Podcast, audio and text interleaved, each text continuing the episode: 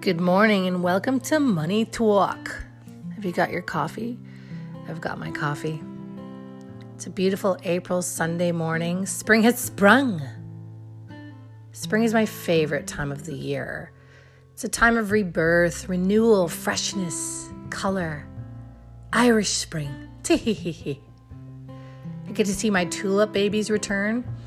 I planted 150 bulbs about three years ago, and I'm always excited to see who's going to return.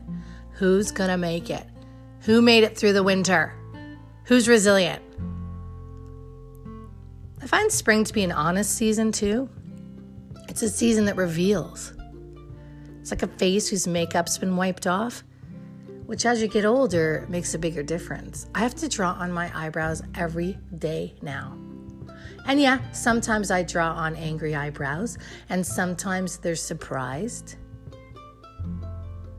But the, when the snow melts, kind of like you've wiped off that makeup, it reveals the truth. See all the old dog poop that needs to be picked up, Christmas lights that need to come down. These are all blue jobs, by the way, that Mike does, so I don't really know how that rolls. Paint's peeling, Things you might be able to ignore in the dark of winter, you suddenly have to face. Like taking off that big shaker knit sweater and cords and having to go bathing suit shopping. So it's a great time to take an inventory of what repairs you might want or need. Sorry, I meant need to be making to your house. There is a distinction there. You may want to add an outdoor kitchen, but you may need to deal with the eavestroughing or roof. And that's what I'm kind of going to be pondering, talking about today is that battle between the needs and wants when it comes to home improvements. And it harkens back to when we made our exciting purchase of new windows. We hadn't really thought about it until one night I actually saw daughter number two putting on a raincoat while she was getting ready for bed. So I'm like, what's with the raincoat? And she said, Well, the towel barricade that I made just isn't cutting it, and the water's dripping onto my face. So the windows had been leaking for so long that she had incorporated waterproofing like into her bedtime routine. now, how long we've been putting it off? I'm sure it crossed my mind, but I, I, can see the hesitation. Windows are a big ticket item. I think it probably ended up costing 25 grand. And they're boring. I want to buy stuff I can dream about on Pinterest couches, home theaters, outdoor furniture. I want fun stuff. I have the money maturity of a 12 year old. Like, thank God for Mike. Infrastructure stuff makes me completely check out. I become overwhelmed, deer in the headlights, and I just shut down. I mean, I shit you not, on the rare occasion that I accompany Mike to the Home Depot, he actually leaves me in the doorbell section to play with the doorbells. Like Home Depot needs a ballroom for people like me. I get completely overwhelmed. But like I eventually put my big girl pants on and reason rules out and we face the real infrastructural stuff that we have to do. Because you know, your house for most of us and anyone who's I'm preaching to in this podcast, middle income, middle class, our house is one of our biggest investments. And, you know, we have to take care of it. Sometimes your house is going to let you know what capital improvements are necessary, like our leaking windows that are drowning our child. But you really want to get in front of it before that happens. You really do and should take a yearly assessment of what areas need to be tended to. The boring stuff. So before you start dreaming of that hot tub or home theater or new deck, you should always get a new deck or fence from Valleytown Fence and Deck because that's my husband's business. Hee hee hee. But really, seriously, you want to look at the projects that are going to protect the integrity of your home. The serious projects are going to add value to your home.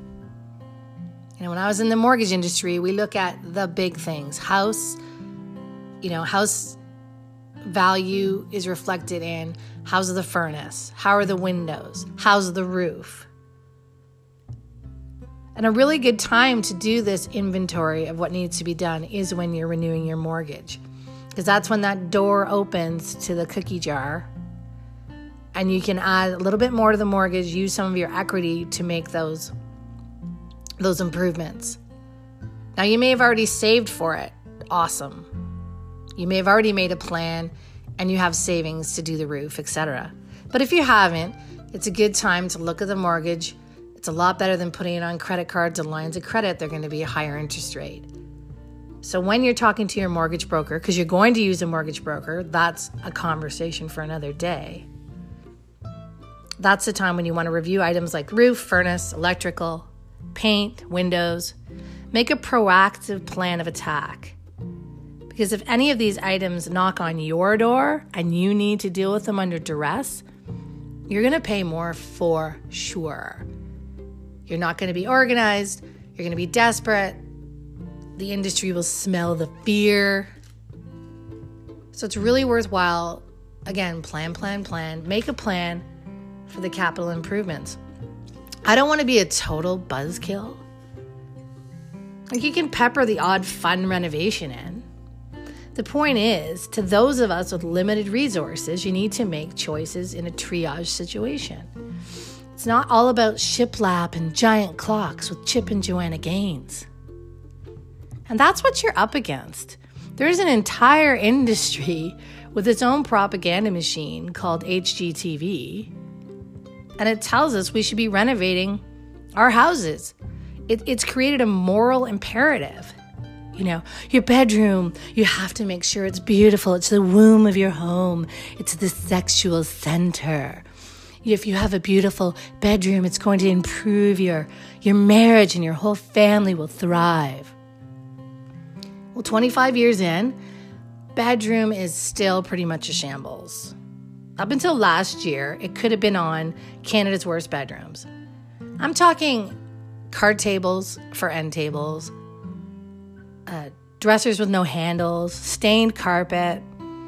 We had a random half finished paint by numbers that one of the kids did stuck on an old nail that was there when we moved in. You know, and and things have been fine. Marriage is good, family's good. So, society told us that it would fall apart, but it's okay. And as hubby says, I go to sleep in the dark and I wake up in the dark.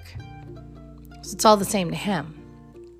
But this home rental industry is such a banal evil because it really has made decorating a moral imperative. Like it shows you it's so easy. You can do it in a weekend. Not. It's so it's so affordable. Not. You know, it makes us feel that we're just not even trying if we don't have that Pinterest, you know, look to our house. We we purposely put most of our money into the mortgage and had a lot of used furniture.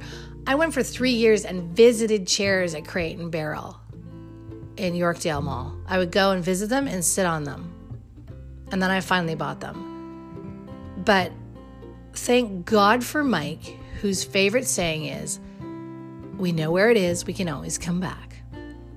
Because he's mature about our home purchases. He knows that we're not going to get any return of value and things like that. So tune out the noise. You know, it's okay. Make improvements to your house are going to pay you back. And there's always lists of, you know, how much you get back from your improvements. It's kind of like food though.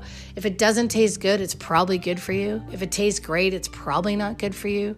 So that's a good litmus test. Like, how does this reno make me feel?